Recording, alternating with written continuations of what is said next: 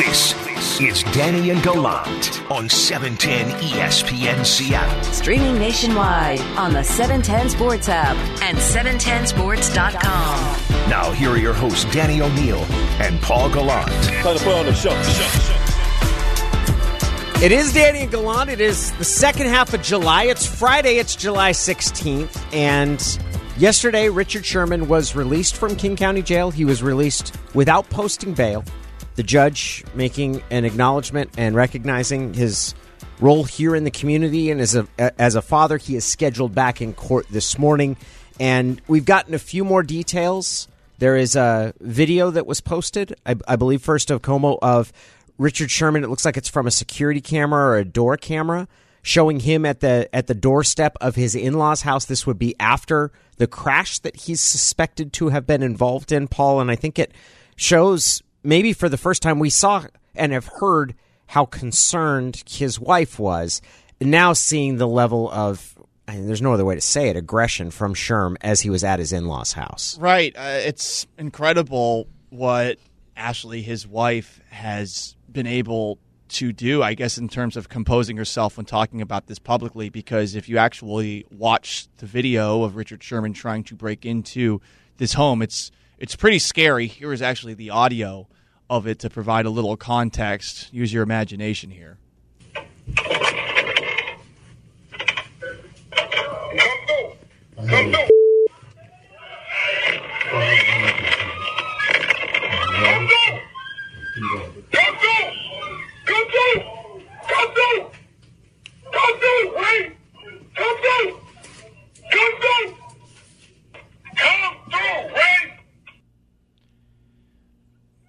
How do you respond to that other than just say, "Wow, that that's terrifying"? If you're in that situation, I mean, what do you think is going to happen? A six foot three, two hundred pound NFL player who has clearly had a couple of bottles of liquor based off of the 911 calls that we heard, and he's trying to force his way in. And I assume the um, father of his wife, I'm guessing the name Ray, in that situation, seems like there's some sort of confrontation that was that Richard Sherman was trying to create there.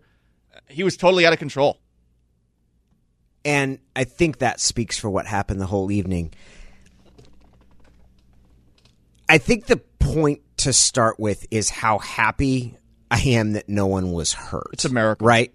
It, and that's not to understate or mitigate any of the the seriousness of what happened.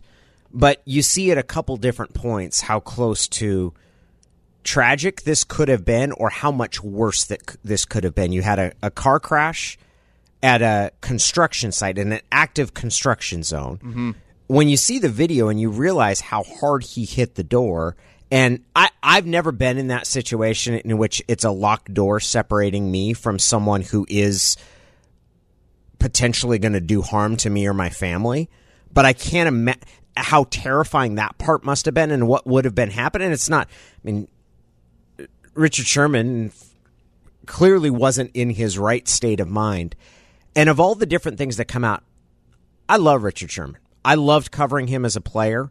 I think he is an extraordinarily unique and I I care a lot about Richard Sherman as the person. I really do. I really like him. Everything that's happened over the course that we've learned about this night shows me that there is reason to be deeply concerned about where things are at right now. And he's, I, I, am concerned about his mental health and all the other things that people are talking about. I'm also concerned and more concerned about the people that are close to him having to deal with being unable to stop him from several episodes of really dangerous, aggressive.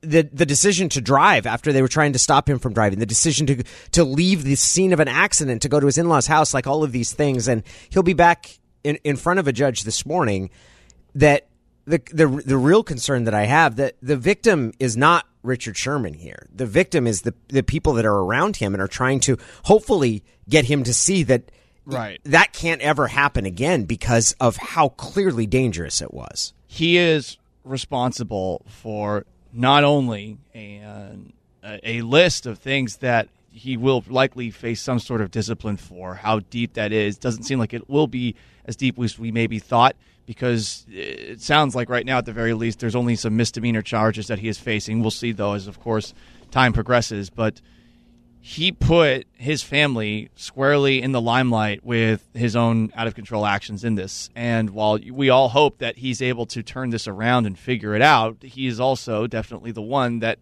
needs to share in all of the blame for the way that things went down.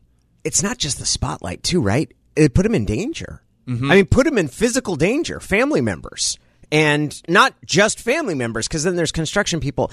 And I, I, as as we've learned more about it and over the course of three days understanding what happened, I, I think that in these situations, it's important to sort of prioritize what you want is the first thing you want to make sure is that the people who are in danger are kept safe.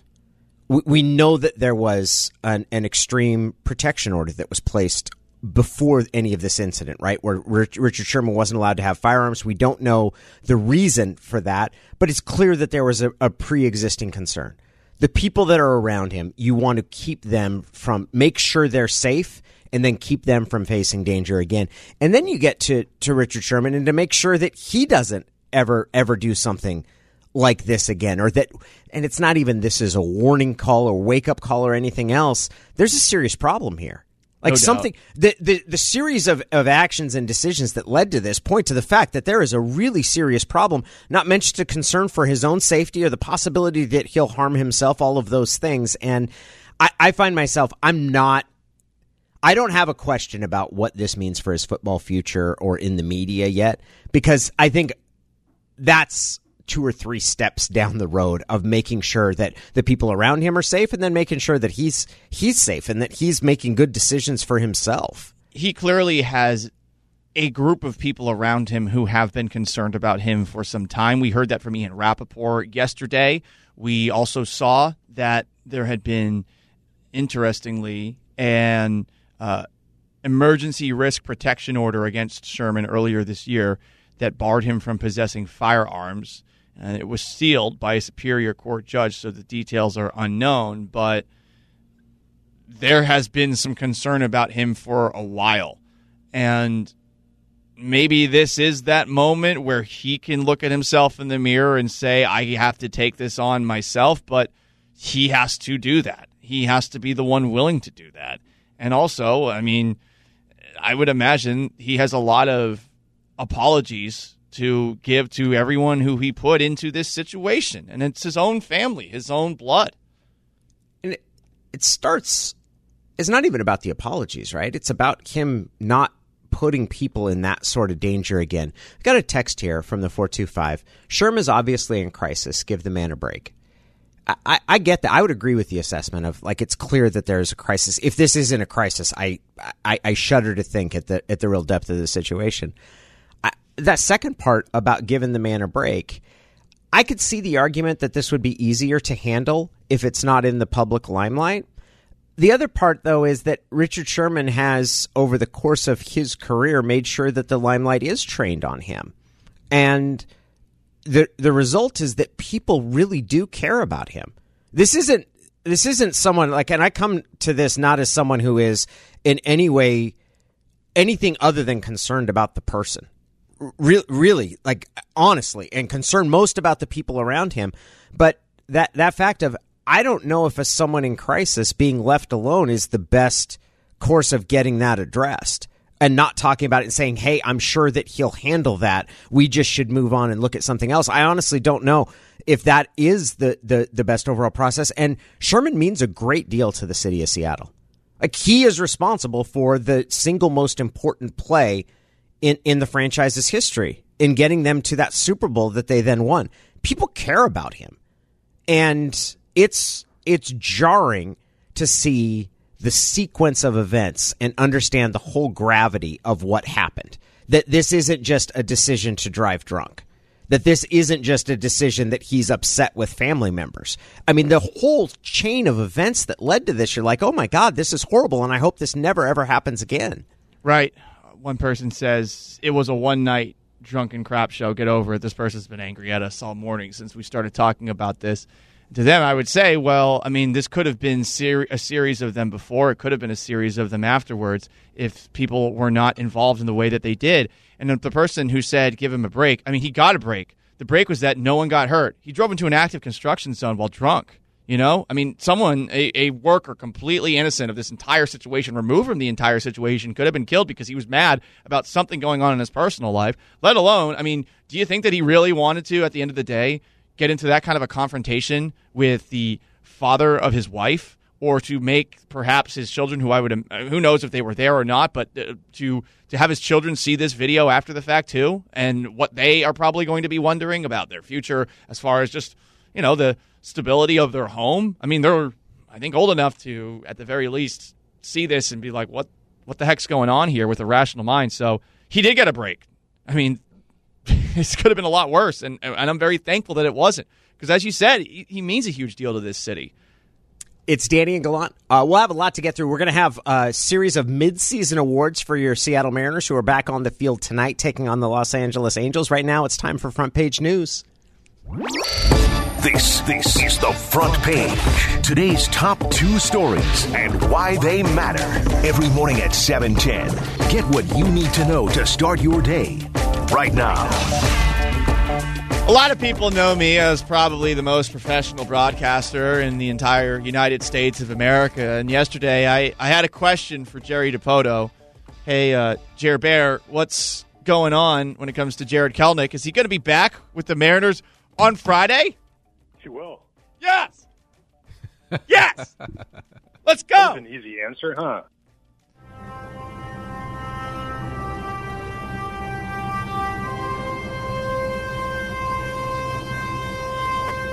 Part two. Hopefully this time it works. As the Mariners kick off the second half of the season against the Los Angeles Angels tonight at 6:38. What a weird time to start the game. Chris Flexen's on the hill against Andrew Heaney. This won't have the same luster as his debut, but it might be more important for Jarred Kelenic. No, it is more important for Jarred Kelenic. Right? He's at his first taste. He, he's bringing, he's toting, what's the slump that he's toting into this? Is it 0 for 38? 39. 0 for 39? This, this run is more important. This run is more important. He's gotten a chance to regain some of his confidence and his rhythm, and let's see how he deals with it this time around. I choose to say that the slump is over because he went to Tacoma and he got hits there. So if we were to, I don't know, pool together, how many? What's the AAA to uh, major league conversion rate for hits? is it like thirty hits for one major, thirty hits in AAA for one major league hit? I will choose to say that, and we're just gonna move on and pretend like the slump is over.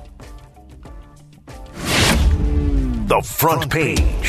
Hey, you want to hear what's shocking? Hector Santiago, who had the glove with the sticky stuff on it that they sent to New York, then didn't look at and suspended him.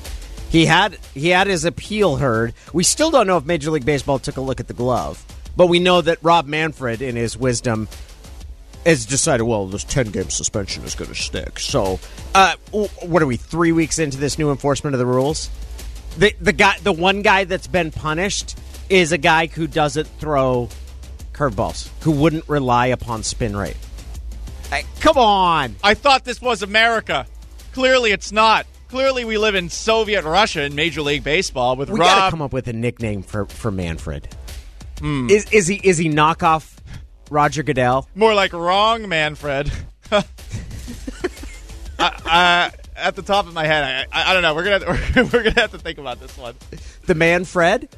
No, because no, that implies like he knows what he's doing, doesn't it? I mean, the man, just that part of it, and and he is he is definitely not someone who's in complete Man control. feared? No one fears Manfred. you know, like that, that's the problem. It's it's hard because you have to be someone I think insulting with the name. The redheaded hammer. Listen, for all the dislike of Roger Goodell, that guy that guy is authoritative. It's true, and he, you know that he's compensating and that he's, he's kind of trying to exert authority. Like Rob, uh, that it's true. If Man you got a suggestion, man fraud's pretty good. The man fraud, the Rob man fraud. Yeah, I'll do that. Okay, yeah, that's that's that's a good suggestion. That is front page news. It's time for us to get to the morning. no, we're not doing that. That was a texter. Uh, no, no, we're not doing that. Uh, it's time for us to get in the car with the professor for the morning commute. John Clayton's Morning Drive with Danny and Gallant. It's a four way battle, and there's only going to be three spots. Somebody has to go. The first and final word on everything, Everything NFL, NFL. from the professor John Clayton. They scored 30 points a game. They're the best running team in football. It's John Clayton's Morning Drive with Danny and Gallant. Professor, now that we're aware of some of the charges against Richard Sherman, at least for now, second degree criminal trespass, third degree malicious mischief for the attempted break in, and there's probable cause that Sherman resisted arrest, probable cause that Sherman drove while intoxicated. If he were to be back in the NFL this year, which does seem unlikely at this point in time, what kind of a suspension do you think he would be facing from the red-headed hammer, Roger Goodell? Uh, pro- I would have to think probably uh, two to four games, maybe. I don't think it's going to be like a full season or anything like that because I guess you know they they dropped the charges from felonies to misdemeanors. You know that has to be a significant thing. But I think obviously the biggest thing for uh, Richard Sherman is trying to get his life in order and get his life straight because the fact that you can see that I mean we we, we didn't realize he's been a mess this entire off season. I mean it, it's uh, I I don't know if it started this way, but we know back in February there was some kind of a uh, order against him that he couldn't be near guns we now find out that uh, during the course of this past off season, you know, former teammates have been going over to his house to try to, you know, get him in a very better state as far as his mental state, and uh, that apparently didn't work. Then we find out that uh, certainly on Tuesday night he goes out and, you know, along with drinking uh, two bottles of a uh, hard liquor, I mean, he was taking antidepressants at the time, and so it's like uh, th- this is just horrible to a point where his wife, who's very supportive of him, you know, ended up, you know, having to call police and to call 911 with a bad dispatch person, and uh, you know, basically say, hey, my husband is doing this and this and this. He's thinking that, uh, you know, he's off saying that he's going to commit suicide and everything else. And again, you know how personally involved I am in him because again, I mean, he's probably one of the best players I've ever dealt with. I mean, a player that, uh, you know, I asked for, and he received the ability to do this when I got the uh, you know Keith Jackson Award to make my presentation. And so it's like I'm just so saddened by this whole thing. And so clearly, I mean, his football part of it is not going to be as bad as his life part of it, and he's got to take care of the life part. It's well said, John. He, d- he does need to take care of the life part. In different news, Tom Brady's been reported to have played this entire last season with a torn MCL, which sounds like he must be a fairly tough individual if we didn't already know that. No question about it. I mean, that's just incredible. I mean, we realized in the first half of the season, you know, we thought that, uh, and probably rightfully so, he struggled trying to pick up the offense because, you know, he didn't seem to do as much as you would think he would, even though he had, you know, one of the best uh, wide receiver tandems in football and two really good tight ends. And it took him half the season to kind of overcome that. And once he was able to do that, pick up the offense, you know, he was unbeatable. And so to think that he's gone the entire season with a fully torn MCL is just incredible. Now we know it's like it's not like he's going to be mobile because he's never going to be mobile. He never. I mean, when he was uh, coming out as at the Indianapolis Combine, he was probably the, one of the least athletic quarterbacks you're ever going to see. But the fact that he was able to do that, I think, is a testament to his dedication, his training, his ability with the TB12 diet to be able to keep himself thin and in great shape. And I mean, it's just you just scratch your head. You say, this guy won a Super Bowl with a torn MCL for the entire season. Unbelievable. Let's shift to another quarterback, number 12. John, we're still hearing people with all sorts of theories about what Aaron Rodgers is going to do this coming season. AJ Hawk, ex Packer, who spent a week with Aaron Rodgers recently, expects him to report to the Packers. It does feel like that's a growing sentiment. But what do you think right now as far as that goes? Well, you know, I've taken the tack that I think he's going to hold out, and I, I think now even as late as yesterday and today, I'm going to change my mind. I think he's going to be there. I mean, you hmm. saw, as I mentioned yesterday, you know, he was at his 15th golf tournament in the last 10 days. incredible. And uh, you know, he had a little bit of a press briefing and all that stuff, and told people it's like, okay, I'm going to take the next two weeks to make my decision, and so and that you figure that's going to be a, a final decision. But he's been working out, and I think that uh, the players he's been around now, and, maybe even the golfers he's been around, are starting to get the feeling he's going to be uh, uh, able to wanting to play for the Packers this year. Now we'll see if he got a promise that after the season they would trade him, but uh, I don't know if they gave him uh, they're, they're going to give him any kind of a contract upgrade or anything of that nature. But uh, you know, as much as we've talked about, and he's talked, no, he hasn't talked about it, but he's kind of leaked it out so much that he wants out of there. I get the feeling he's going to be there, and of course that's bad news for Seattle, bad news for the teams in the NFC North because you know had he not gone and had he been traded, I mean now you're talking about a Packer team that'll go down to six or seven wins. Now I'm starting to think he's going to be there. You're right. It is bad news from that regard. For someone like me who loves drama and likes soap opera, it's great though, John, because can you imagine once if they don't start out well, if they struggle, if Rodgers doesn't look as good as last year, I I I think it's a very tenuous situation there in Green Bay. That's been one of the more solid franchises, and the one thing I'll give them credit for when they turned the page on Favre, they did it, man. They were just decisive about it. This is this is going to be a weird time for that team. No question about it. And then on top of it, I think what people don't realize, I mean, they're getting to the point right now where this may be their last year at being at the top of the uh, at uh, the flagpole as far as talent, because you know you know they've had cap problems all this year. They've had to redo seven contracts, which of course that's not easy to do. Uh, they haven't been able to add much. They've made more subtractions than they have additions, and of course, I mean, what has made Aaron mad is the fact that they've done so little at the wide receiver position. Last year, hardly adding anybody. They added Devin Funchess, and of course he opted out, and now there's a great chance that Funchess, who's back this year a reduced pay, is going to get cut. You know, they had to wait till the third round to add a wide receiver, and you go for the last 10 drafts, and the first player they've taken, nine of them been on defense, and the only offensive player they've taken in the first not first round, but the first pick has been Jordan Love.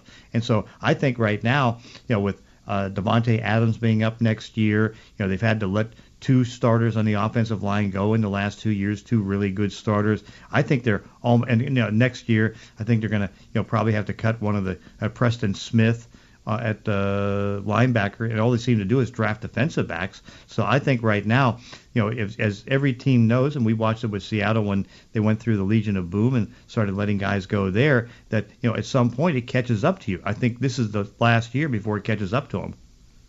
He is the professor, John. We always appreciate it. We'll look forward to listening to you tomorrow morning. Yes, for, we got uh, the John Clayton Show taking your calls. Yeah, from eight until eleven, and of course, uh, Danny, it's great to have you back. Thank you. I appreciate it very much. Yeah, and of course, don't forget, it's like, uh, would it be Rob Man Fool or would it be Mob, Rob Ooh. Man Fraud? We got some. I think we're going with the man fraud. I, I- think I we're like going. it. We're, Yeah, co- we're going to call yeah. him the man fraud. Someone said Child Fred. Another person said Manfredo. I kind of like Oh, Manfredo. Man- Manfredo's really good. Yeah. Manfredo might be the winner. Professor, we really appreciate it. John. We look forward to talking to you next Mm, week. okay, thanks. That is John Clayton. You can hear him this afternoon. Manfredo. Yeah, especially because yeah, yeah. well, There's nothing. You, you know how you I'm make this smart! situation. You, you know how you make this this situation worse. You put a little Manfredo sauce on it. Yeah, add a little Manfredo sauce. Uh, coming up next, we've had the Hawkskers. Hold your groans because we might have one upped that. The Emsies are next. You're listening to Danny and Gallant on E 710 ESPN Seattle. Now, here are your hosts, Danny O'Neill and Paul Gallant. I wish I could claim originality on this, but as a recovering Catholic, I have to be honest. DJ Wilder had a very funny idea when we were talking the other day about a little award show because Danny, I know that back in the day you used to do something called the Hawkskers. You would get up in a in a bow tie, a tuxedo. So I thought, all right, well, how do we do one for the Mariners because we're halfway through the year? And DJ said, well, how about the MZs? It's the 2021 MZs on 710 ESPN Seattle. This has been a fun first half of the year, so we can give some awards out for what we've seen. It hasn't been a, been a disaster, It's been solid. right? I'm excited. This is a great idea. The MZs, I'm all aboard. it's just as corny sounding as the Hawkskers too, so it's totally on brand for me, for you. So let's start off with some of our nominees. The best breakout performance. Do we even have any other nominees other than J.P. Crawford for this one? you got to have you say on there, right? You say. We always thought he had this potential, though, right? I mean, I, I, I at least did. I, I understand he wasn't able to reach it, but you saw that, you know, the contract that he's making, doesn't Yeah. that change it up a little bit? Like, you were expecting him to be what he has been this season. you were hoping it when you signed him, but he didn't do it that first year. And then the explanation coming out of it was all of the different personal challenges he faced, um, having a, a, a death in his family, Yeah. adjusting to a new country, and all of these things.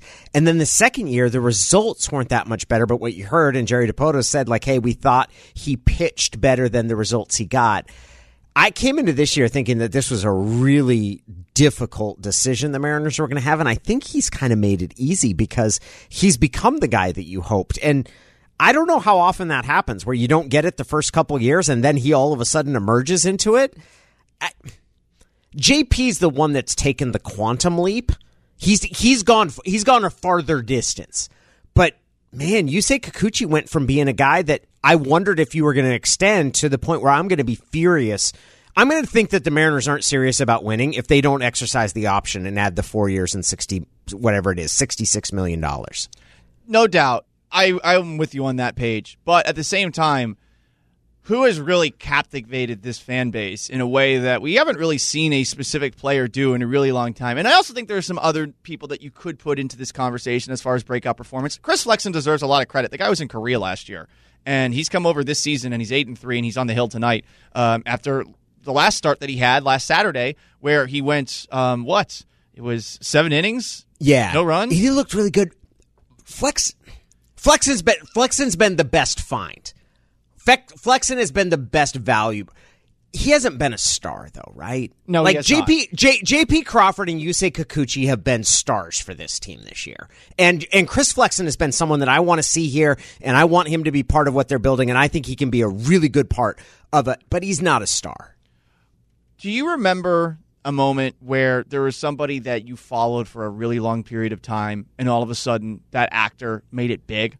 For me, I used to watch this YouTube channel that featured Donald Glover. This was back in high school. There was this troupe called Derrick Comedy, and Donald Glover always just jumped off the screen. And I remember being a big hipster fan of Donald Glover, who's also Childish Gambino. If you've ever watched the television show Atlanta on FX, it's fantastic. I, I, I kind of got some of those vibes with JP Crawford because all of a sudden this year he has jumped out to me in a way where he plays defense, the way that he hits, in a way that kind of is reminiscent of that. Now, I don't know if he's going to get to the same heights that we've seen with Donald Glover, but eh, you had this moment where on July 6th, he's at the plate, and all of a sudden the crowd just knew what to do. This this gives me goosebumps still. Go ahead, Ryan. Fraley, fast runner. He's at second. They're chanting his name, JP. Gotta love it. Baseball's back in Seattle, baby. Full house. I've been to a couple of games since that, Danny, and I have tried to start JP Chance. It is difficult. It's one of those ones where it echoes around the stadium in just a way where it's kind of tough to get everybody on the same page to do it. I'm not sure if it's Seattle or if it's that stadium or what it is. It's hard to get multisyllable chants going there.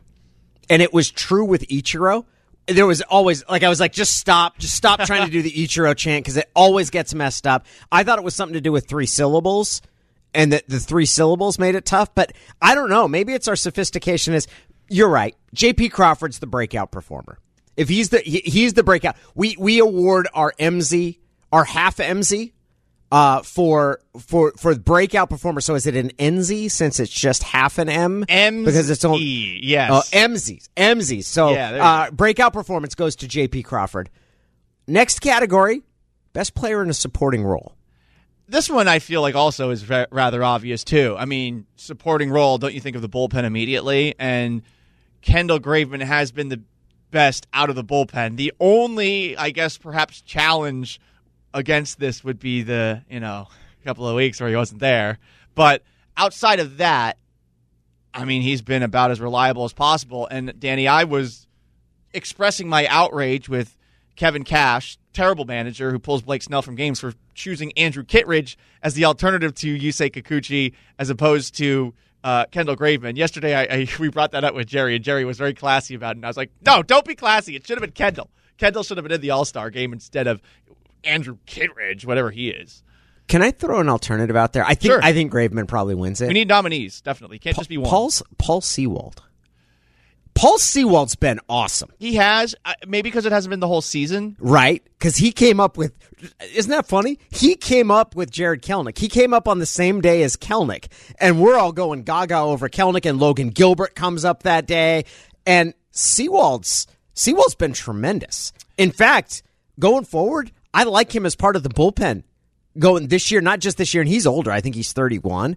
I I've really liked Sewald since Sewald's come up. I think it's possible, maybe even probable, that he's been your most consistent reliever. I, I think that's definitely true. You know, I, I'm going to throw somebody else in here because I think this is the prob- This is the proper way to look at him. What does a baseball manager do? I mean, right? He supports the clubhouse. What Scott Servais has been able to do, and I understand some people are like, "Oh, he screwed up this decision, he screwed up that decision." I look at it more from the how much of a command has he had on the clubhouse? Has he known when to talk at the right times? Remember after that San Diego series where he spoke to the team, and I mean, just getting this team to be able to play the way that they have after an offseason where I think a lot of people thought this might be a bad season for the Mariners just because of maybe some um, discontent from the players directed up towards management. So I, I think you got to put Servais in the best supporting um, Mariner nominee for these MZs too. I would agree with you. I, I've I've been blown away by Servais.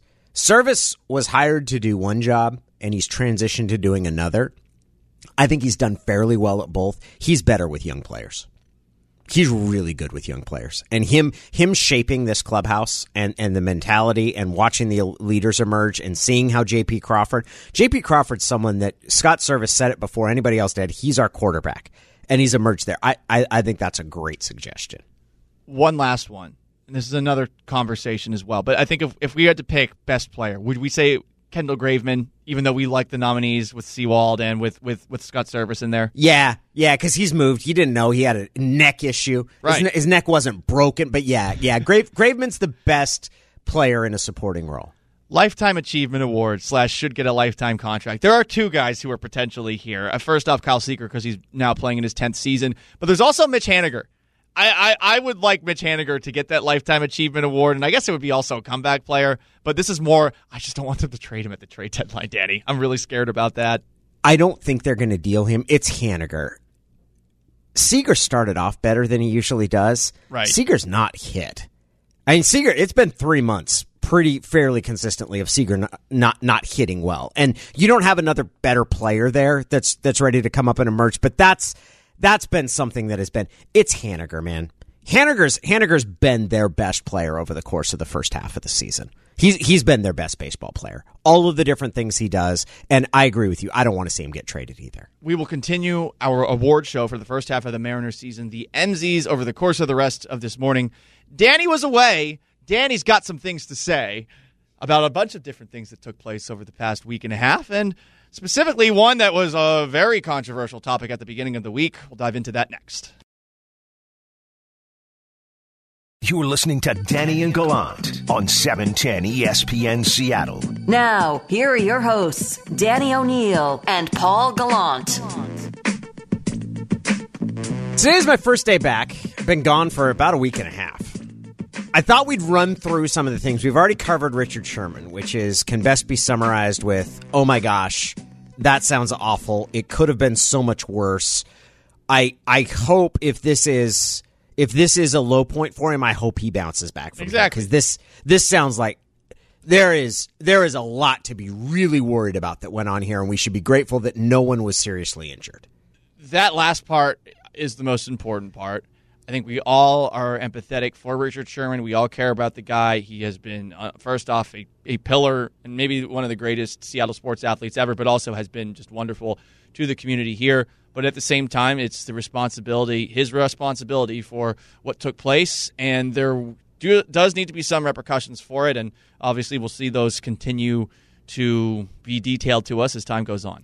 the fact that no one was injured will make more possible for him to change the course of his life more quickly. Yes. But there is a responsibility of change because that is there there are so many like blinking warning lights of serious crisis here. So hoping we We we discussed that. The second one I wanted to see is everybody still mad at Stephen A. Smith, or did that go away?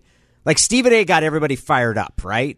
Because he said that Shohei Ohtani can't be the face of baseball because he speaks through an interpreter. Is that that uh, I'm summarizing it correctly? Essentially, he said more so it's bad for baseball if Shohei Ohtani is the face of baseball, the main attraction for baseball.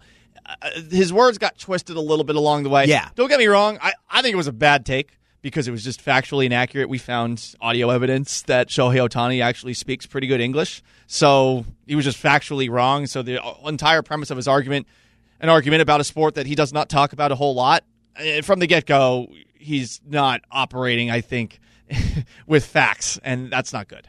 There's also an element, and I know a lot of people called it and said it was racist. And I don't think it was racist so much as nationalist in that he there he might be right. He might be right that American audience wants to watch American baseball players.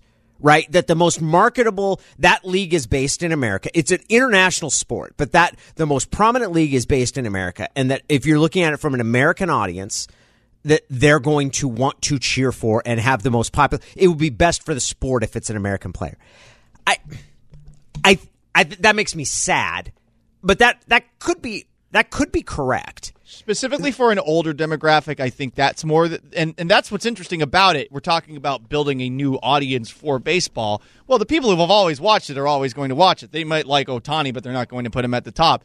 Ohtani does seem like the kind of guy who would draw younger fans in. Yes, and here's the one thing when when you go in that route, one of the one of the things we always tell ourselves about sports is that sports is sort of the the ultimate the it sports allows you to sort out prejudice much easier than real life does, right? Because nothing dissolves a prejudice like like success.